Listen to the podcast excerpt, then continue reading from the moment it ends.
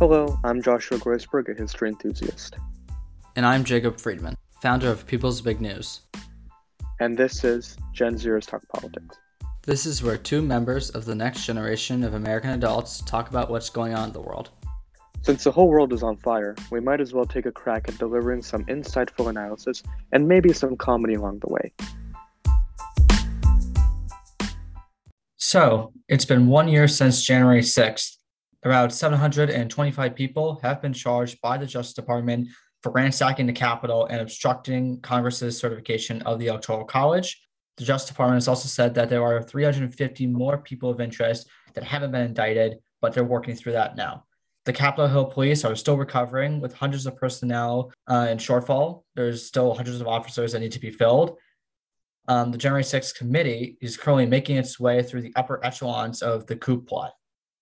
While there are subpoenas, which are the legally coercive demands for information and interviews, and there's voluntary information requests, very basically is looking like the insurrection on the ground on January 6th, what happened at the Capitol, was really just a last ditch effort by Trump himself and his followers to stop Biden from becoming president. Because we're seeing now a patchwork of memos, PowerPoints, text messages, and so called war rooms that involve everyone from Chief of Staff Mark Meadows to Steve Bannon to Rudy to Fox hosts to members of Congress that have tried to stop the Electoral College count, to subvert the formal process, and possibly launch martial law.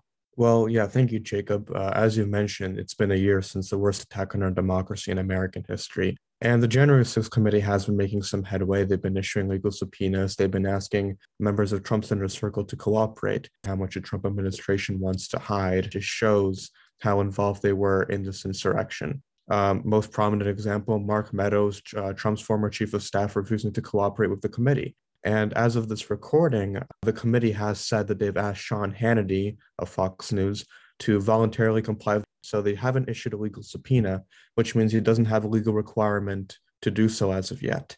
And honestly, I doubt he will comply. He's one of Trump's closest allies, although text messages from Sean Hannity show that he was very concerned about this and that he kind of acknowledge that Trump was behind this in the first place. Mike Pence's top staff, on the other hand, for his former chief of staff, for example, they have been complying. And they definitely wouldn't have done so if Pence had not told them to.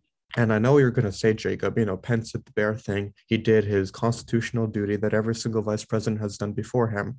But, like, don't forget, you know, the Trump administration had this massive pressure campaign on him with the uh, goal of having him not certify the electoral results the easiest thing for him to have done is to simply give into it and, you know, not face the backlash that he did with protesters calling for him to be hanged. But rather, I think he held steady that day and obviously he's flip flopped. But I think the fact that his staff are cooperating with the committee goes to show that he still is, to an extent, standing up to what happened that day, which I know is just the bare minimum and the bare protection of democratic values of our country.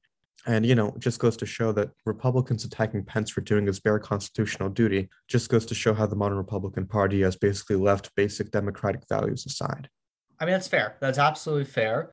I would say, though, that this, it wasn't just Pence that they were trying to go after. It was secretaries of state that individual states that, unlike the federal government, the secretary of state is the person who certifies elections, that runs the elections, and state legislatures who have constitutional and other legal obligations to help run elections to certify because we live in uh, what the founders had of federalism where there's different um, responsibilities of federal and state governments.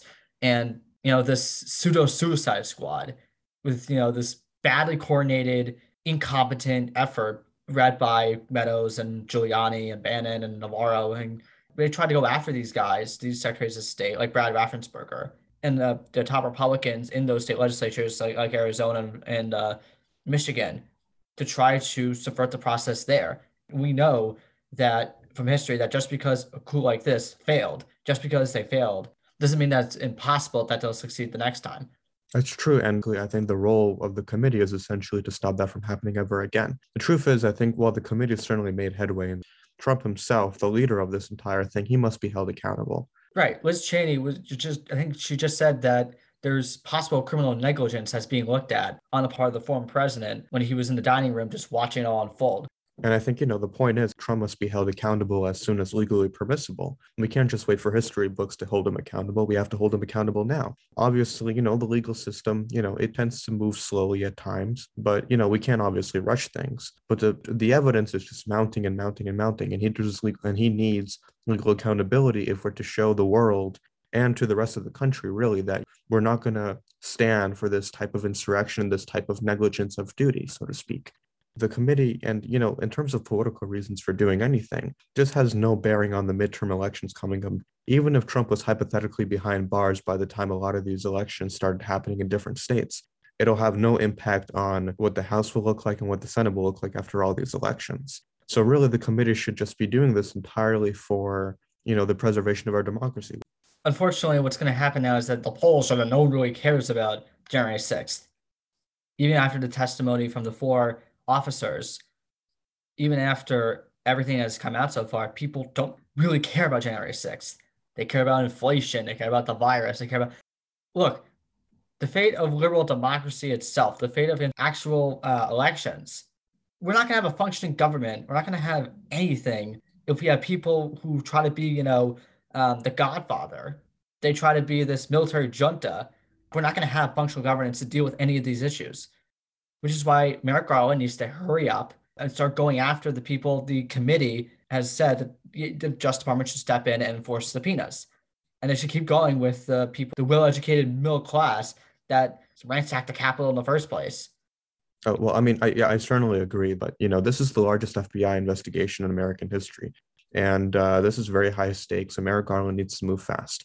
While it's obviously upsetting that in terms of polling, uh, you know, a lot of the American population doesn't really think about January 6th. I guess it's kind of understandable because, you know, even for us in our day to day lives, inflation and the virus is far more likely to impact our everyday lives rather than, you know, the function of democracy, as important as it is. It's definitely an important, bigger picture thing. But you know, when all of us really wake up in the morning, we're more likely to think about how the virus and inflation will impact our personal lives rather than, you know, the bigger picture. So while it's unfortunate, I, I, I kind of understand where it's coming from. I mean, this is why turnout's so important. I mean, This is not just about going to vote out, say, Marjorie Taylor Greene and the others who are part of the congressional effort inside Congress to stop the certification. It's about defending secretaries of states, defending, you know, state legislatures that are being populated with these Trumpists, these coup plotters that have admitted as such, and Steve Bannon's show, that there's a coalition of them decided to protect election integrity. Because when, the, when these people are in charge, the institution's not going to hold. We, we, we, we lucked out with Brad Raffensperger. We lucked out with the courts. These people do not answer to courts. They don't answer to Constitution. We you know it's turnout, turnout, turnout, turnout. Beat these people at the ballot box. That means electing Democrats as much as possible, with the exceptions of you know Liz Cheney. You know, at some point, there's only one party right now that overwhelmingly says, okay, there is something called liberal democracy. There is something called a functioning government that we're actually for. You can disagree with us on policy, and boy, there's a lot of disagreement to be had, but there is something fundamental about actually living in a country where there are people who don't just care about, you know, the glitz and glamour of Washington, but actually care about getting trash picked up, the schools run, stuff that normal governance actually needs to get done. But to be completely realistic, I don't I don't see especially high turnout for the midterm elections if there was to be a political group that would turn out in midterm in the midterm elections, it would be Republicans. Exactly, because you know that's, because that's Democrat you know Democrats are being blamed for inflation. You know the pandemic has gotten worse for reasons really outside of the Biden administration's control, but still, you know, blame's going to fall flatly on his shoulders. And in terms of um, what you mentioned earlier about holding these politicians accountable, those that were complicit in objecting to the certification of the election results, it is hard to hold them accountable when such an unprecedented thing has occurred in American history, right? So I wouldn't be surprised if it took such a long time to really hold any of them accountable for anything. And just because this has been so unprecedented in American history that maybe that perhaps nobody really knows what to do. Well, we do have some blueprints. We know that we need to update the Electoral Count Act, you know, fix what was started in 1876, the uh, Tilden Hayes election that it would, that was a whole mess that had a contested election that ended with the end of Reconstruction. There was a whole fix to the Electoral College and the electoral process that hasn't been updated since, that no one really knows what it means anymore. And with the Electoral Count Act, we can actually stop Josh Hawley and Ted Cruz and Chip Roy and everyone else from taking advantage of the of the vague wording of that of that law and you know protect and protect the actual electoral college process. Objectifying to electoral votes isn't in and of itself unprecedented because you know politicians in 2000 objected to George Bush winning Florida in two, you know in the 2000 election because of such a close recount and all that. So it's not by any means unprecedented. It just the reasoning behind it and why it happened and the level at which it happened was was was completely disastrous. That's so true. that's true. So I'm not sure I'm not sure what kind of reform could be used here to prevent that from happening again. True, true, true. Members of Congress under the system do have the right to object. That, that's true. We should, you know, if, as long as we have the electoral college system, we should have that. But they did it with such contempt for the rule of law. They, they did it with such, you know, we're going to throw out Arizona. We're going to throw out, we're going to throw out the votes that were, that were deemed to be fairly conducted by courts, by secretaries of state that weren't that weren't complete Trumpists. You know, it, there's holes in the law that needs to be fixed, and the Electoral Count Act is something very important in fixing that. And there's also the Freedom to Vote and the John Lewis Voting Rights Acts. As we mentioned before many times on this show, voting rights is extremely important. One of the biggest issues going into the midterms. Turnout should also be focused on that specifically, voting rights. And what we're seeing now is that Chuck Schumer, uh, Senate Democratic Majority Leader, is basically saying we've held our feet in the filibuster. We've had our, we've you know talked about it. We're not going to have a supermajority requirement for those bills. We're going to make an exception for these bills, these voting rights bills. So yeah, but the but the, the huge concern I have about that is I'm worried about the president that would set up. I mean, imagine Republicans take back the House and the Senate and they decide to make exceptions to the filibuster for like abortion legislation, for example, and then they use that to ban abortion like you know nationwide look, I'm not completely in favor of nuking the filibuster altogether. I do believe that someone like Norm Ornstein, one of one of his main solutions, just switching the numbers of what's required to sustain a filibuster, shrinking the number of um, senators needs to break a filibuster. Any any of those solutions might work, but the broader point of a supermajority requirement in a government that's already very slow, designed to be very slow in responding to events. The Senate body is already not supposed to be very proportional to how the country voted, you know, not having that supermajority would be helpful, would be helpful in actually progressing through legislation. And you know, and, you know, again, yes, you get what you pay for. You know, don't crow crying once, you know, like you said, Republicans might, you know, start banning abortion through legislation or do a number of sort of things that I or whatever might disagree with. That's the consequence. And if we're going to say, okay, we're gonna get rid of the supermajority requirement, we own it. We own it. And you know, McConnell himself you know, the one, the guy who uh, shrunk the uh, requirement for Supreme Court justices after Harry Reid basically shrunk it for the rest of federal judges. You know, it's, it's a continual game of escalation for this, and both sides, both Republicans and Democrats, have played this game.